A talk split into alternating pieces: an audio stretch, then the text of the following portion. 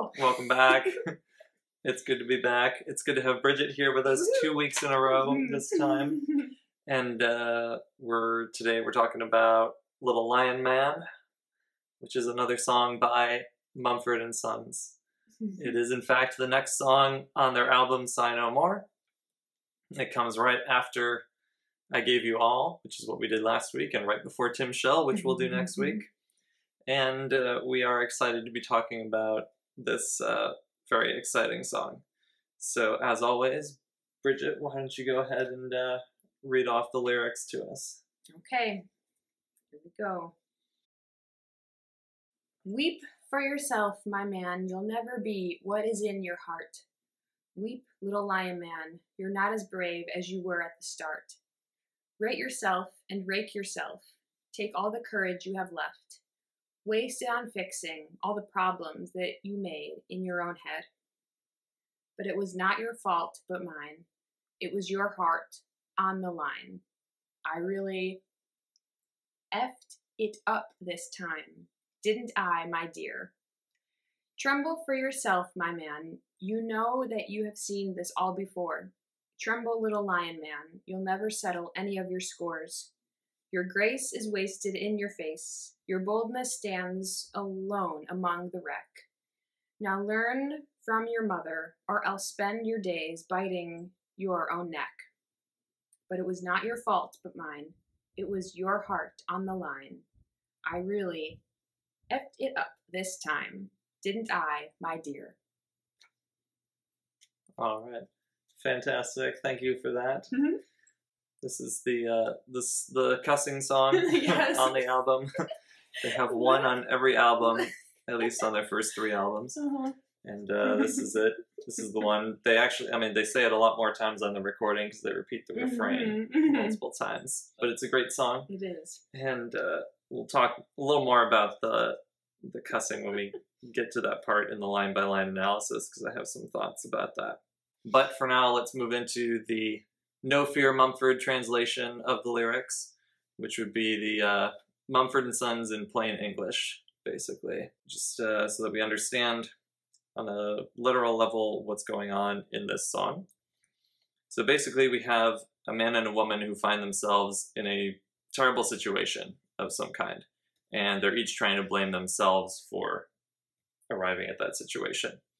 Um, the verses are the voice of the man's accuser. So somebody is speaking to the man. I don't think it's the woman who's speaking to him. I think it's either his conscience or, and we'll get into this more later, but perhaps a, um, a demon of some kind that's trying to overwhelm him with the weight of his own sin, something along those lines. Um, but then in the chorus itself, that's when the man speaks to the woman, claiming the guilt as his own.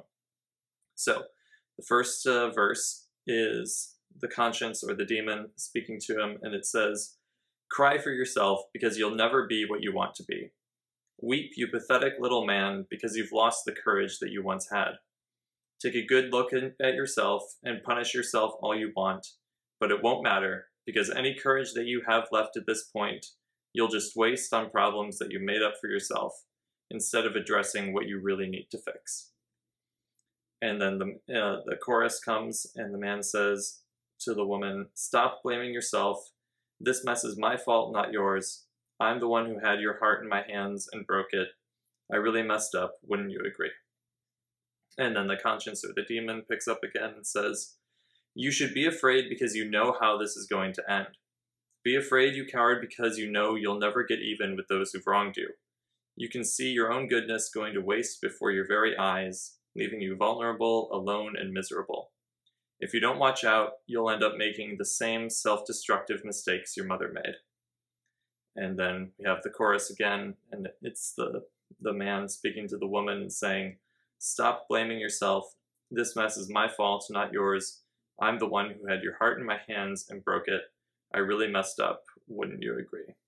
So that's the literal interpretation of the song. There's a lot to unpack there. Mhm. And uh, let's go ahead and start to get into that. Now, the two, we're going to be using two other texts to examine this uh, particular song. And those two texts are The Wonderful Wizard of Oz Mhm. by L. Frank Baum, and East of Eden by John Steinbeck.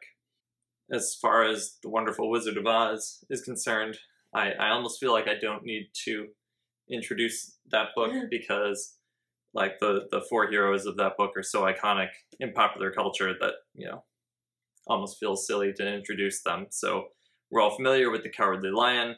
He's a classic contradiction in terms mm-hmm. right? He's the king of the jungle but he's terrified of everything. Mm-hmm. And he wants to get to the wizard so that the wizard can give him the courage that he's lacking. And so he, he's a very comical figure much more comical than the tone of this song because this song is much more exciting and angry and maybe a little frenzied.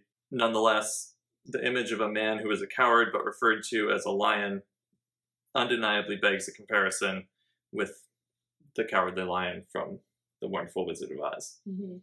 Beyond that initial comparison, I haven't found any other like references or similarities between the song and the Wizard of Oz story. Where I found a lot more parallels was, and this surprised me, was between this song and East of Eden by John Steinbeck, which we have right here. It's a lovely uh, Steinbeck Centennial Edition copy. Very nice. I've really talked up this book on the podcast before. It's one of my five favorite novels of all time. It's just super good. It's such a really powerful examination of human nature and things like that. So, this, uh, I knew that East of Eden was definitely referenced in the song Timshel, which comes up right after this song. But the more I looked at this song, the more parallels I found between it and the characters in the story of East of Eden. So I think it's worthwhile introducing that book here with this song. So John Steinbeck is most well known as the author of The Grapes of Wrath and of Mice and Men, but in my opinion, East of Eden is his masterpiece, his best novel. Granted, those are the only three of his novels that I've read, but I think East of Eden is better than uh, either Grapes of Wrath or of Mice and Men. Although of Mice and Men was also very good. In this book, Steinbeck combines his masterful prose with gripping character descriptions, profound insights into human nature, and a multi generational story of epic proportions. Drawing inspiration from the stories of Adam and Eve, Cain and Abel, and Jacob and Esau, the story is in some ways a modern retelling of the book of Genesis. Relatively modern, Mhm. right? It takes place in the first half of the 20th century Mhm. so about 100 years ago. We'll dive more into this book during the next episode on Timshel, but it also relates to this song, uh, as I said. So, East of Eden tells the story of Adam Trask, who moves from his family home in Connecticut to California, where his wife abandons him and he is left with his two twin sons. With the help of his servant Lee, he raises the boys, who struggle not to fall into the stereotype of Cain and Abel, largely because of Adam's own strained relationship with his brother who once tried to kill him. So we have this idea of like generationally, brothers keep falling into the similar pitfalls as Cain and Abel, who are like Mhm. the prototypical brothers who are at odds with one another. And so Cal and Aron, which is the name the names of Adam's twin boys here, they um they really struggle with that as well. Meanwhile, their mother, who abandoned them, becomes the head of a local brothel, but the two but the young boys have no idea if she's even still alive. As the boys grow older and one begins a relationship with a young woman, they struggle to overcome the darker parts of their souls, especially the negative traits that they've inherited from both of their parents.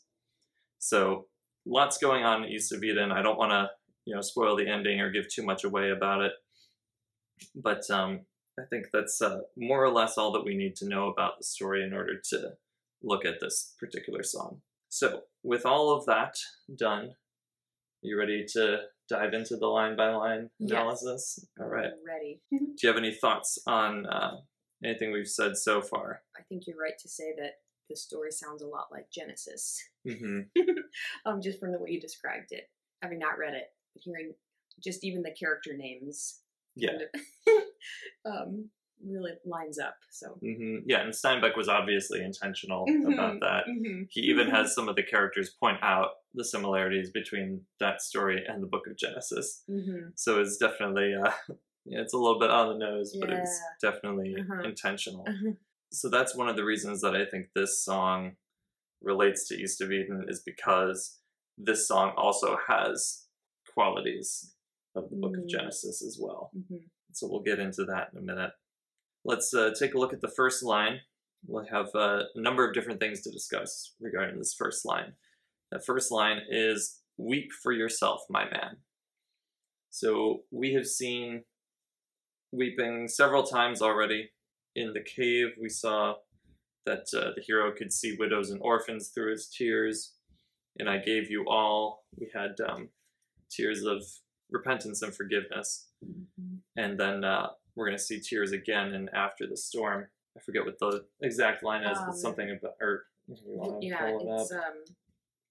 well, something about love drying your tears or something like that. mhm, Yeah. Um. There will come a time you'll see with no more tears. Yes. Love will not break your heart, but But dismiss, dismiss your fears. Mhm. hmm Not get ahead of ourselves. Yes, exactly. But uh, you know, we've already established that this entire album is looking forward towards that song. Mm-hmm. It's very much the, the culmination of most of the themes on this album. Yes. But so the question is then what sort of tears are being referred to in this song in Little Lion Man? This is the voice of the man's accuser who's saying this uh, saying this line, and that accuser being either his conscience or perhaps the devil. Mm-hmm. And so, best I can figure, I think these are tears of despair and self pity that uh, the man is being urged to to weep and just sort of indulge in self pity because his uh, situation is terrible and there's nothing he can do to fix it. Let's talk about who this accuser is. It could be his conscience, or it could be a demon. The reason I think it's that it might be a demon is a couple reasons.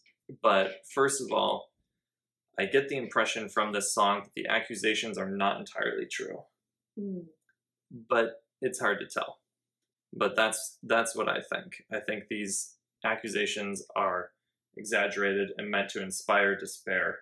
When your conscience accuses you, your conscience is trying to convict you so that you will take the necessary steps to improve yourself and to atone for what you've done wrong and to do better in the future. There, there's a little bit of that sort of language going on here, but mostly it's more phrases like weep for yourself, Mhm. right? Indulge in self pity, that sort of thing. But also, Satan in Holy Scripture is referred to as the accuser Mhm. several times. So in Revelation 12:10 it says the accuser of our brethren has been thrown down who accuses them day and night before our God and that that's that line is said right after Satan himself is thrown out of heaven. And then also in the story of Job Satan presents himself before God and accuses Job of just being uh, disingenuous in his praise of God. He says, "Oh, Job only praises you because you've given him all these nice things." Mhm. um, which then opens the door for God to allow Satan to torment Job to prove that Job will continue to praise the Lord despite the best or the worst that Satan can do to him.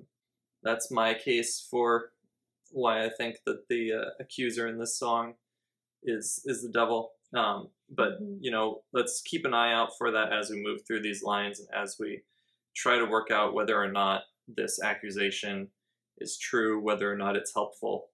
Because it Mhm. might be true but not helpful, Mm. right? And it Mhm. might be, uh, Yeah. or it might be just a, an exaggeration and some kind of a lie, Yeah. or it might be true and helpful. So we got to watch out for for that and try to see. So the next line then is you'll never be what is in your heart. So weep for yourself, my man. You'll never be what is in your heart. So that's part of the um, like despairing language of the Mhm. song is you want you have this desire in your heart to be this certain type of person, but you'll never reach it. Mm-hmm. Therefore, cry for yourself.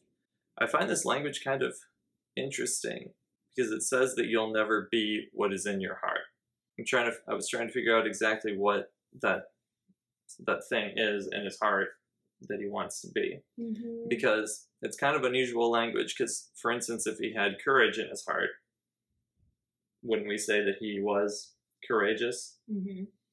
and yet he has something in his heart that he actually that he isn't Mm-hmm.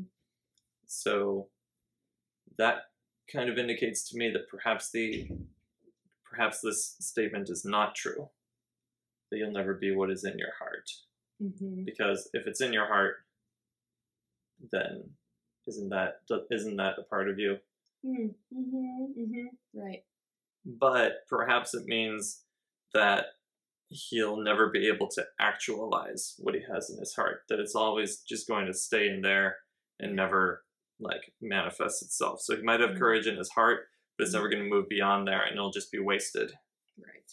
it'll just go to waste there Yeah, that's how I read it. Maybe that's it. Maybe i was just uh, trying to read into something that isn't really there with the, the peculiarity of the language but that's what i do with mumford and Mhm. sons. Mhm. i look too closely at the language to see if there's something there. Sometimes there is and i guess maybe sometimes it's just uh, just the way that they said it. So then the next line is weep little lion man. So as i mentioned earlier this image of the cowardly lion because this song is very much about courage um, and fear and fear overcoming courage you know symbolically the lion is typically seen as a paragon of courage Mm-hmm. we see that in uh, like the title of king richard the lionheart Mm-hmm. and that sort of thing but uh, Aslan. aslan yeah yeah in, in the chronicles of narnia so that's why it's so striking to have this image of a lion that's afraid Mhm. right? This image of the cowardly lion because it's a contradiction in terms, it's an oxymoron. And just to uh, convince you all that this song is about courage versus fear, I'm going to read you the uh, different mul- multiple times that language about courage and fear come up in the uh, in the song. So first one is in the very next line where he says, "You're not as brave as you were at the start." Later he says, "Take all the courage you have left." And then in the second verse, it says, Tremble for yourself. And then it says, Tremble, little lion man. And then it talks about his boldness standing alone among the wreck. So, very much um, words about courage, but usually it's about a, a lack of courage here. Also, just the fact that the word fault is used in the Mhm. chorus. Mhm. Fault, way back in the cave, was equated with fear. Mhm. and it's um those two have sort of gone hand in hand throughout the whole album so far. Hopefully now you're convinced that this song is about courage and fear. So the next line then is you're not as brave as you were at the start. Clearly previously he had some level of courage, but because of what he's been through, it's been stripped away maybe somebody ripped it from his hands and swore it was all gone or something like that. He's lost all of his courage somehow. He's fallen from grace and he doesn't he doesn't have that courage anymore. At least that's what the accuser says. Who knows if it's true or not? But um, I found it interesting that the language of um, the start, referring to the start, going back to the beginning, because in terms of the narrative of the album, that the there was really a journey that was begun in the cave, and then uh, in "Roll Away Your Stone," they were talking about restarting the journey, right? That grace is the um, the welcome that he receives with every restart, every time he begins the journey, every time he gets up again after falling and begins the journey again. That's the restart. So, moving into the last last part of the first verse here, he says, "Rate yourself and rake yourself." What that line means is take an honest look at yourself, realize that you deserve punishment of some kind, and you should punish yourself. Right? The image of like raking someone across the coals. Mm-hmm. That's what he's, you know, the accuser is saying, do that to yourself, punish yourself for how, you know, rate yourself very poorly, Mm-hmm. and then rake yourself across the coals and punish Mhm. yourself because you really, you really effed it up this time. Mm-hmm. Uh, and then the last two lines take all the courage you have left, wasted on fixing all the problems that you made in your own head. All the courage you have left, um, I think it's pretty, you know, it's pretty clear that that's a pretty small amount, as the accuser is claiming.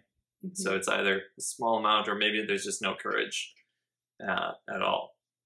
Um, but he's saying, like, even if you do have some small amount of courage left, it doesn't matter. You're just going to waste it on fixing problems that aren't aren't even real Mhm. things that you made up. So the, these whole verses from the accuser are filled with a lot of um, this sort of like bitter, sarcastic tone Mm-hmm. and it really like harkens on this theme of the man being just impotent, having no power left to do anything correctly. That he really just like threw everything away, and now he's not good for anything at this point. So now we move into the chorus, the first chorus, and the man is speaking to the woman and says, But it was not your fault, but mine. It was your heart on the line. I really effed it up this time, didn't I, my dear? And that first uh, first line, um, we see uh, the imagery of fault coming back, as I mentioned, like we already saw in the cave and white blank page. Then uh, it was your heart on the line, and I found it interesting that the word heart appears both here in the chorus, but it also appears in the first uh, verse in the second line, where he says, You'll never be what is in your heart. Mm-hmm. We've seen in Mumford and Sons songs that the heart typically refers to um, like the whole person, like man as he's Mhm. uh, like the fullness of man. So the fact that he let down her heart is like, it's pretty um, convicting uh, terminology there. He really, uh, well, he really effed it up Yeah. this time, I guess you would say. So the fact that Mumford and Sons uses the F word so many times in this song, despite almost never swearing in their other songs, Mm-hmm. right? They never they never use it indiscriminately. It's always Right. with a purpose. Well, I mean, they're great po- they're great poets, so every word that they use has Mm-hmm. uh, meaning behind it. And so the fact that they use it so many times in this song really speaks to the intensity of the emotion in this song. The speaker really truly feels that he has unredeemably ruined the situation.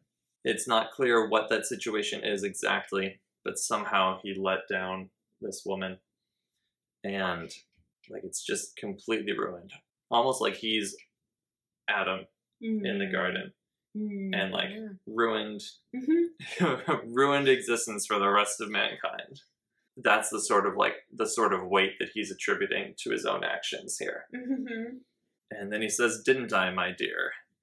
Because he wants her to admit he wa- he wants her to allow himself to take on the blame because he thinks that that'll put his accuser to rest. He doesn't want to. He wants. He's trying to silence the voice of the accuser, which is either his conscience speaking to him truly, or a demon that's trying to mislead him. But he's taking on all of this blame on himself, and he wants her to admit that he's right about that, so that this voice in his head will stop tormenting him. Mm-hmm. So, still not entirely sure if he, like, if it really was his fault this time, if he really did F it up as much as he thinks he did, hmm. or if he takes on too much of the blame, right? Maybe he goes hmm. overboard and buys into that voice of the demon telling him that everything is ruined now and it's completely hopeless. Hmm. Because of course even with adam and eve that situation was not completely hopeless even after the fall because immediately god gives the promise of the redeemer Mm-hmm. Yeah. In light of Adam and Eve and in light of Genesis, it makes a lot of sense to think that it is a man and a woman, and the, I think of the serpent, you know, just the Mhm. conniving serpent, um, who's tempting them at first to eat from the tree of the knowledge of good and evil. Um, and then there's always that debate, like whose fault was it? You know, was it Adam? Was it Eve? Right. Who's really to blame here? Um, who really messed up? Right. and Adam. It sounds like Adam is the one who's really the one taking fault because in there's always I think those who say everyone puts the blame on Eve, but really it was Adam who who uh, is to blame, and hmm um, that's what he's doing in this conversation is saying, yeah, it was really it was my fault. Um, Right. And even if Mumford and Sons wasn't thinking of Adam and Eve per Mhm. se when they wrote this, that's you know, Adam and Eve are the first people. It's like the primal conflict Yeah. between man and woman is, or the, the primal, I guess you might even say the original sin yeah. was Uh-huh. original sin that they Mhm, that they mhm. committed. So it's very um, looking back to original sin can shed light on any situation like the one described in Little Lion Man here. So, but then also because of its connections with East of Eden, that Mhm. like that adds an extra level of an extra scoop of Genesis flavor Right. added into the mix of this song. So let's jump into the second verse then. It starts off with the accuser saying, Tremble for yourself, my man. There's one of those fear related words there. Mm. You know that you have seen this all before. So by that he means this is a very familiar situation. You've been you've been here before, you know how this is going to go down. You know, sort of indicate look, you've been through heartbreak before, you know that it always ends in tragedy. Because, well, that's how that that's how the, the journey of romance works, right? Is that every time you start dating somebody, um, you either marry that person or you break up with that person, hmm and Or so- you never get married. or you never get. Well, uh, yes, right. there are obviously other other exceptions, but um, Hopefully they get married. yeah, but you you either you're either with that person for the rest of your life or you're not, Mm-hmm. and so heartbreak is very um, is a very familiar emotion, um, and we've seen that in several songs already on this album. Um, we've seen heartbreak and betrayal and failed relationships already, and so the accuser is saying that there isn't hope. You know that this is going to end just as badly as all the other ones did. Then it goes on to say, Tremble, little lion man, you'll never settle any of your scores. Seems like a little bit of a shift here because now it's no longer talking about um, him messing up so much as it's about him not being able to get even with people. And it's causing him to focus on the on how people in the past have wronged him and how he wishes that he could get revenge, get even, settle those scores, but he Mm-hmm. can't. Haha, you're too weak and impotent even to to get even with those people from your past. Mhm. The the accuser is trying to make him feel weak for just just uh, you know letting his heart be broken, taking the betrayal without punishing the people who have done him wrong, which is not really I think what he's supposed to be focusing on. That's very backwards looking, inward facing Mhm. disposition. That's not uh, not very healthy. And then he says, Your grace is wasted in your face. Your boldness stands alone among the wreck. Now learn from your mother, or else spend your days biting your own neck. So there's a lot in those last three lines there. So, first of all, your grace is wasted in your face. That's harkening back to the first verse where it said, Waste your courage on fixing the problems in your own head. That any any goodness, any good qualities that you have, any grace that you've been given, it just goes to waste because you're too cowardly to take action. You can't get even with people. You can't do anything right anymore. You just uh, all you're good for is effing things up, Mhm. right? And then it says, Your boldness stands alone among the wreck. This is, again, kind of similar to earlier when he was saying, Take all the courage you have left, because he doesn't have any boldness, according to the accuser. So when he says, Your boldness stands alone among the wreck, that's a sarcastic, ironic statement because the whole thing he's been saying so far is that you don't have any boldness. Mhm. That's like an even lonelier situation than before. Is that so? He's just like nothing. Nothing of him stands among the wreck. He's just completely Mhm. fallen down. Again, thinking about Adam and Eve, you know, your grace is wasted in your face. This idea of falling from grace. It's like any grace you had is now gone. You know, and your boldness stands alone among the wreck. So because of your actions of you wanting to be like God, that act is now that pride is what's there um, among the the mess of sin now that is in the world. And then going on makes me also think of that. Learning What, from what your does learn from your mother, or else spend your days biting your own neck. So I think about Mary, you know, Mhm. Blessed Mother, um, who was obedient, who kind of made up for what was uh, fall, what was lost at during the fall. Um, she's Right. full of grace through her obedience, um, her humility. that last line there about learning from your mother? That's that's the one line that gives me pause about thinking that the vo- that this accusing voice is the voice of a demon. Mm-hmm. because it does give some kind of hope in that line. Yeah. It says you it is possible that if you learn from your mother, you could overcome these uh, Mm-hmm. these faults and these failings, and these fears. But there are some other ways we could interpret yes, that. of course. But before we get into that, no, no, yeah, let's let's just get into that. So there's one other place on this album where the word mother is mentioned, and that's in the next song, Timshel. We'll get into that more when we get there. Um, but that so that song is undoubtedly connected with East of Eden because Mm. the name is Timshel.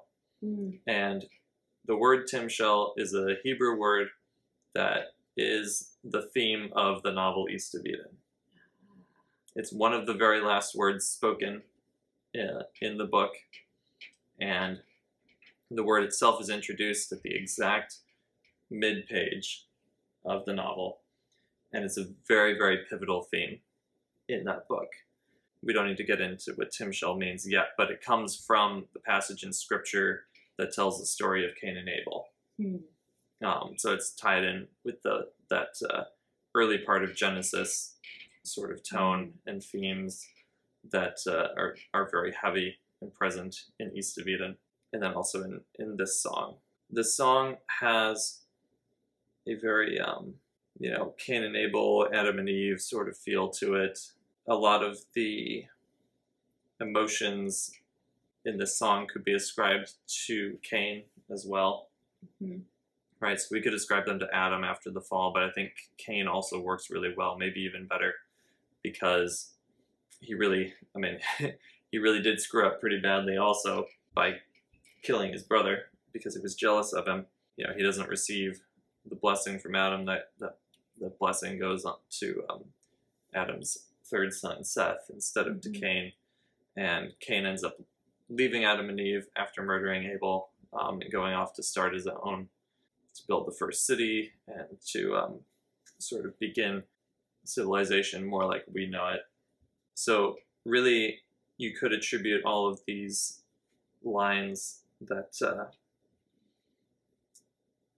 in the verses, all the lines of the accuser could also could be directed towards Cain because of what he did wrong. Know, it could be the demon speaking to him. And uh, in Genesis, when in the story of Cain, God refers to sin as a demon lurking at Cain's door that wants to control him. Mhm. Um, so this could be this could be the voice of that demon speaking to Cain, and then Cain taking on that uh, that blame in the verses. You know, I don't, I don't think we're going to find a perfect comparison anywhere. Yeah. Um, yeah, I don't, I don't think it's going to.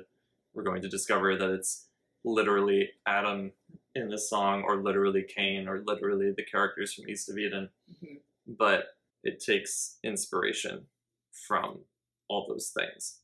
We could even interpret the voice of the accuser in this song as the voice of uh, Lee, who is the Trask family servant in East of Eden, because he is ah, he's the best character in the novel. He's so great. He's a Chinese man who serves the Trask family, and he's just constantly the voice of reason and morality and counsel and conscience for Adam Trask and his two sons because those people are super messed up. They you know they have a lot to deal with, and Lee is just so amazing for patiently standing by them through everything and always being being there to help them and to to guide them through these quandary these like moral quandaries they find themselves in and that sort of thing. And so you know it's possible that if if the accusation in the song is true that could be lee's voice speaking to adam trask or his son cal perhaps. As we're going through line by line i'm actually seeing a little bit less of east of eden than i expected Mhm. but like i said it's kind of in the tone Mhm. Oh, okay. No, no, that's right. There was one other thing that I haven't mentioned yet, and that's the the line learned from your mother, or else spend your days biting your own neck. Mhm. Because so it's interesting you brought up the Virgin Mary as that paragon of motherhood that we're supposed to imitate. But this line could also be interpreted as learn from the mistakes of your mother, Mhm. or else you'll Yeah. end up biting your own neck, being Yeah. as self destructive as she was. Mm, mhm. And holy cow, the mother in East of Eden is the worst character I have ever discovered in any novel anywhere, or in any literature, any movie or TV show or book or whatever. She is the devil. Mm. She's really bad. okay, so I guess maybe the devil would be a worse Mm. character, yeah. but she's atr- she's horrible. She's atrocious. She's a complete psychopath who loves just like manipulating people and inflicting pain on them and she like gets totally repulsed by the fact that she's pregnant with these boys um, and it like you know drives her. That's why she abandons them and goes and decides to work in a brothel because she likes using that position to control people. Like she works her way up through the ranks and eventually takes control of the whole brothel because she's the kind of person who likes that sort of thing. Mhm. and it's really disturbing and unsettling and she creeps me out to no end but she's also one of the things that makes the book so good because it's just really fa- she's such a fascinating character at the same time Mhm.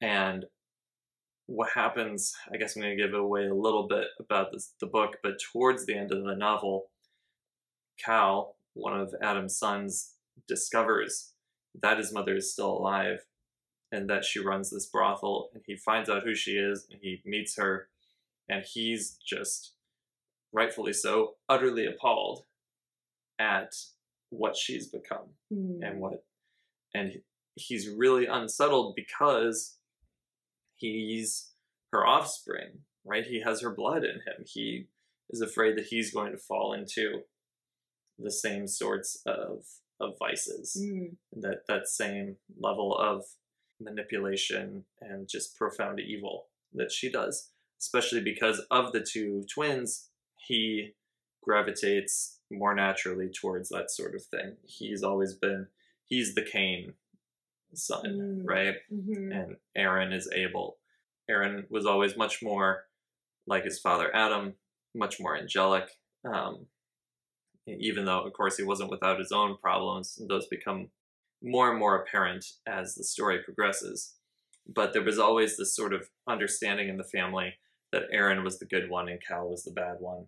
So when when cal finds out just how bad his mother really is he he thinks that he's doomed to repeat her mistakes, to spend his days biting his own neck Mm. and you know falling into those self-destructive vices just like his mother. That i think that's a really strong connection between the song and east of eden. Yeah so that woman is really don't be like her. None of us should be like her. Um, she's a really strong example of what not to do in life. The sort of moral of east of eden if you want to you know, go so far as to put a assign a moral to a masterful work of literature. But the the moral more or less of that story is that we make our own choices in life and we are not governed by our inheritance by what we inherit from our parents Mm. um, that even if our parents were terrible people we have the choice to become good people ourselves um, that's very much time, bound up with the word timshel Mhm. which we'll get into Mm. more in the next song. So it is possible. Um, and we get a hint of that possibility in this song, but not much more than that. The last two songs with the white blank page, we just we saw a lot of confusion and trying to make sense of how it was possible for that betrayal to happen. And then I gave you all was just like this wallowing in self in misery because of the betrayal that he'd received and then in this song it's turning towards bitterness and self-accusation and sarcasm not good not a good Mm. emotional state Mm. in this song and you know it, it ends on a strong note of self-accusation with the refrain or the, the chorus being repeated several times it was Mhm. not your fault but mine it was your heart on the line i really effed it up this time didn't i my dear Ooh. Yeah, it's the cursing song. Mhm. Um, and it's a song about the curse right mhm. Yeah, so it's very fitting that this is the Mhm. song where Mumford uses the cursing. I also wondered, like, I agree that they don't, they use the word very intentionally, but I was also wondering maybe they just didn't curse much in other songs because they didn't want the explicit little logo on the album Mhm. To possible. deter people from buying it because I think I wonder if that would deter people from. Maybe not though. Maybe that it's just it would deter me. Mhm. um, It's possible, and I knew I know they do. You know, I've watched interviews and things with Uh-huh. them, and or and even at the concert that we were at, they you know they they curse quite a bit just when talking. they told us to shut the f up. yes, they did. right before they sang Timshel, Yes, which was beautiful. Oh Yes. that was that was a great moment. that was. Um, so yeah, it's possible they didn't want the explicit logo on the album. Um, that could be part of what holds them back, but you know, I think even that that itself is indicative of the care that they put into selecting the words that they use in their songs. yes, they swear in any song it should be this one. Yeah, I think so. I think so. So, um, I guess it's time then to talk about what we've learned today. This song uh, brings us to the second half of the album. mm-hmm. Song number seven of twelve. We've gone on quite the journey so far. We had the uh, like preface or prologue to the album with uh, "Sigh No More," and then the journey began in the cave, and then uh, there was a fall from grace and winter winds, and a um, and then a like an introspective uh, journey that was begun in "Roll Away Your Stone," and then uh, reach a uh, a place of, of being a much better person, and then he suffers betrayal in a, in White Blank Page, and then wallows in pity over that Mhm. betrayal, and I gave you all, and then now in this song he's turning bitter. So I guess in terms of human nature, then what this song shows us is I very much get the sense that it's a song about the original sin Mm-hmm. um, at least in a in a symbolic way. The idea that man has fallen, right, and that man has has really effed it up, Mm-hmm. and um, we suffer at the hands of accusers a lot Mm.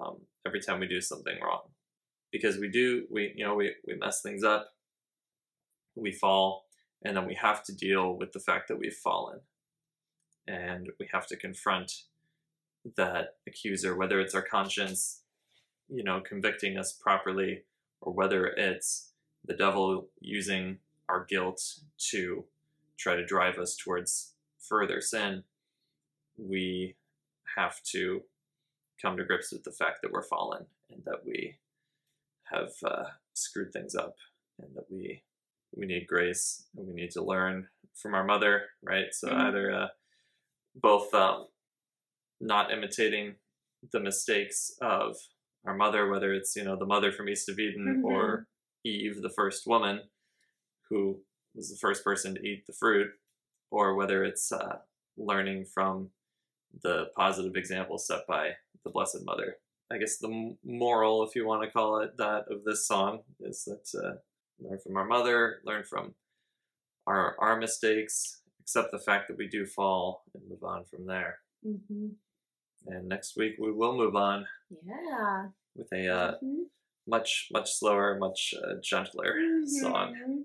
Yes. It'll really give us an opportunity to rest on the journey and strengthen ourselves for the climax that we're building towards. Yes. So, all right, well, I guess that's uh, all for today, folks. hmm So, Thanks for joining us. yes, thanks so much for watching the video, listening to the podcast, doing whatnot. Hit that uh, subscribe button, hit the notifications to stay updated. Share this podcast with somebody who you think would uh, be interested in uh, learning more about Mumford and Sons, classic literature, scripture, or uh, or us.